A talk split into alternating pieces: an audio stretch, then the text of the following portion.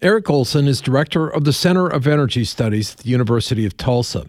I got him on the phone to ask why gas prices have come down so much in recent weeks. Let me, I guess, start with a really big picture um, as far as what, what took place within the industry over the past like 10 to 12 years. It, it's pretty hard to overstate the importance that the shale revolution had on oil markets, especially here in the U.S. The shale revolution is the result of fracking, a process of breaking up oil bearing rock formations and extracting the light, sweet crude they contain.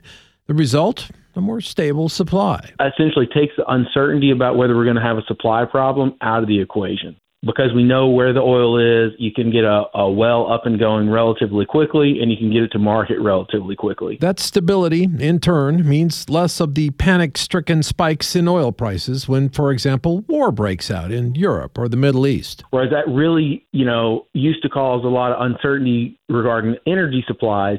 Now you only kind of get a temporary bump in oil prices and then they start coming back down because investors know that there's plenty, plenty of oil kind of in the shale out in the Permian Basin it might take a little bit of time to get to market, but there's not going to be like a shortage that you you know that you'd saw, you, we saw in the 1973-74 uh, oil embargo. We're reaping the benefits of that increased production in the U.S. Olson told me. Oil prices have been falling, gas prices have been falling primarily because our the oil inventories in the U.S. have been building up.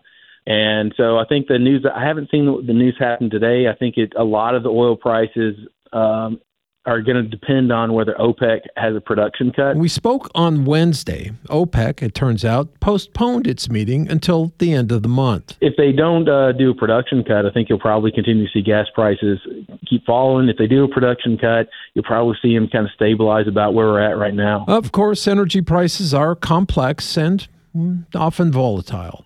But Olson thinks we're set up to avoid any huge price spikes anytime soon. The number of you know EVs and stuff like that that gets on the road kind of puts a little bit of a damper on demand, right? Mm-hmm. Um, I think the dramatic increase in the supply because of the shale revolution. I think really what you've got is you kind of have this equilibrium, and everybody's pretty certain about where the equilibrium price of oil is going to be. And I think it's probably going to stay somewhere between sixty-five and eighty-five dollars for um, you know, probably the next five to seven years. And that in turn is great news for the economy writ large. It helps stabilize inflation, inflation expectations.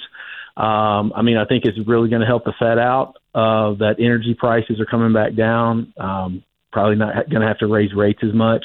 So it's it getting that stability helps everybody out. Russell Mills, 1023 KRMG, Tulsa's News and Talk.